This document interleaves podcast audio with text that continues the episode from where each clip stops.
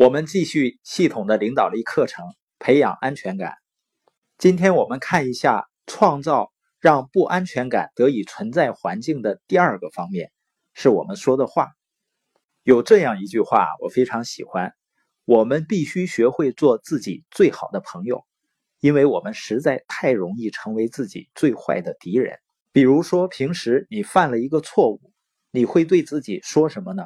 有多少人会感到很愧疚或者后悔，或者有多少人会说“我真笨啊”？你发现很多人做了不应该做的事情以后呢，通常会把自己批评的体无完肤。我们不会对别人说这样的话，也不允许别人对我们说这样的话，我们却对自己说，我们会对自己说一些非常难听的话。所以有那么一句话说：“成功者呢，白天鼓励别人。”晚上呢，安慰自己，激励自己；失败者呢，是白天打击别人，晚上呢打击自己。泰格伍兹大家都知道，当他处于比赛最激烈、最紧张的时候，如果他打出了一个糟糕的球，泰格伍兹呢从来不会责怪自己。当他没有打好的时候，他会说：“啊，我只是没打出我应该打的那样好。”一般的人会说啊，这球打的真糟糕啊，真倒霉啊。相反呢，他会说自己做的好的方面。所以你开始理解一个顶尖成功者的思维模式吗？很多经常打击自己的人，你想象一下，对你说话的人如果不是你自己，而是别人，你会让他说你对自己说的那番话吗？实际上，你对自己说的话从来都不是开玩笑的。当你对自己说话的时候，你从来不是开玩笑，你总是非常认真的。所以问问自己：我会允许别人对自己说那些话吗？那我们的安全感检查站要检查什么呢？就是要改变你的调子。我的意思是，你对自己唱的关于自己的歌是什么样的歌呢？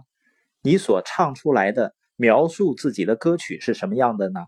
是伤感的，或者取笑自己？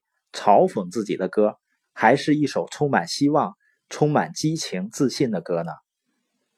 你是否在告诉自己什么都可以做到，还是我不行呢？你的生命之歌很大程度上指明了你要去的方向，所以呢，要改变你的调子，创造让不安全感得以存在环境的第三点呢，就是我们所听到的，不仅仅是我们想什么。我们说什么，还有我们听到什么。当然，有的时候我们不能控制别人说什么，但很多时候我们可以选择去聆听什么。我们聆听什么，就能听到什么。美国著名演员、歌星兼导演沙里菲尔说：“啊，我花了很长时间才学会不要通过他人的眼睛来评判自己。”还有另外一句名言是。他人怎么称呼你不重要，关键是你如何回答。也就是别人对你的称呼啊，别人说你什么，别人给你贴的什么标签啊，并不能定义你自己。关键你从他们那里接受了什么。拳王阿里呢，似乎从来没有缺乏安全感的问题。他说呢，反复强调可以变成相信，当相信变成强烈信念的时候。事情就开始发生了。那么你反复强调的是什么呢？很有可能有些人呢是一遍又一遍、一遍又一遍的听着一些伤害性的话语长大的。可能你长大以后呢，在一些有害的人际关系里，你一遍又一遍、一遍又一遍的听到这些话，这些反复的强调对你的成长来说是非常大的痛苦和毒害的。最伤害你的话是那些不相信你的人说的话。现在是时候你做出决定去掌管自己的耳朵了。你可以拒绝让自己处于一个地方，总是听到消极的信息。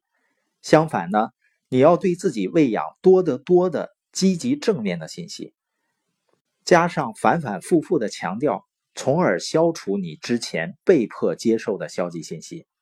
很多人可能还会找这样或那样的借口。实际上，你可以选择和谁交往的。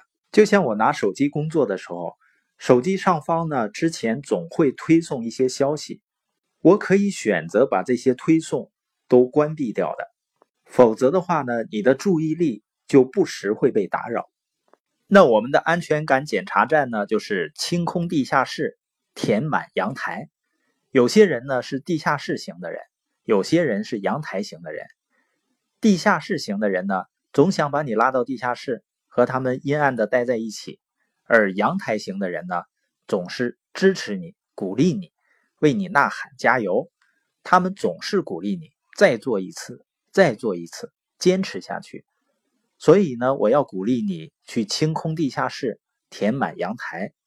反反复复的强调会变成强烈的信念，之后呢，事情就真的开始发生了。当然呢，清空地下室、填满阳台是一个过程，缺乏安全感是一个过程，培养安全感也会是一个过程。你需要一段时间的。